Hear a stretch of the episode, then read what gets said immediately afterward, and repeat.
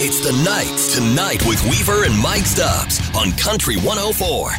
All right, joining me as always, Mike Stubbs, the voice of the London Knights on television and radio. And Mike, it's a big weekend for the London Knights because after this, the kids get to go home to see their families for Christmas time. We kind of take it for granted that these guys are 16, 17, 18 years old in some cases. It's always good to go back home. And kind of the key for the coaching staff is always keep the guys focused. Don't get thinking about sleigh bells ringing and jing jing jingling. Stay on track. And so the London Knights go up against the Niagara Ice Dogs tonight, the Erie Otters on Sunday afternoon, and then they can go sleigh belling and jing jing jingling. Yeah, I always seem to forget that, yeah, these kids aren't just, you know, 19, 22 Londoners. They're, they're from all over the world. No dads on the team. Yeah. They're all still sons.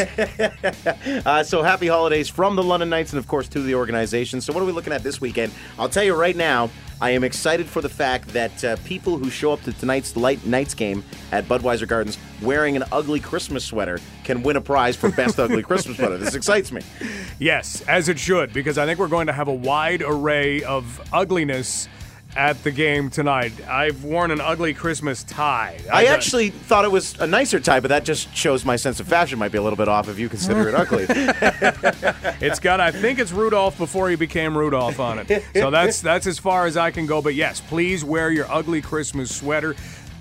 There are, there are times when teams will wear ugly Christmas sweaters, and uh, it's a, a broadcaster's nightmare because they don't always take into consideration that you still have to be able to read things like I don't know numbers off the back, and sometimes the ugliness covers over the numbers. So.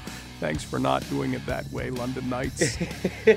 We'll give a shout out to the IBEW International Brotherhood of Electrical Workers. They're sponsoring the game tonight and uh, wear those ugly Christmas sweaters. It's a rematch of the 2012 OHL Finals and 2016 OHL Finals. And then uh, Sunday, uh, we've got the final game, as you mentioned, against the Erie Otters. That's a 2 o'clock start. I want to remind people what's the keys to that one. Well, Erie is kind of that young team, but they have a work ethic that absolutely does not quit, kind of like the Brotherhood of Electrical Workers. Hey, good shout out. I like it. And so they're a team that if you want to say, hey, is this the last game before we go? Huh.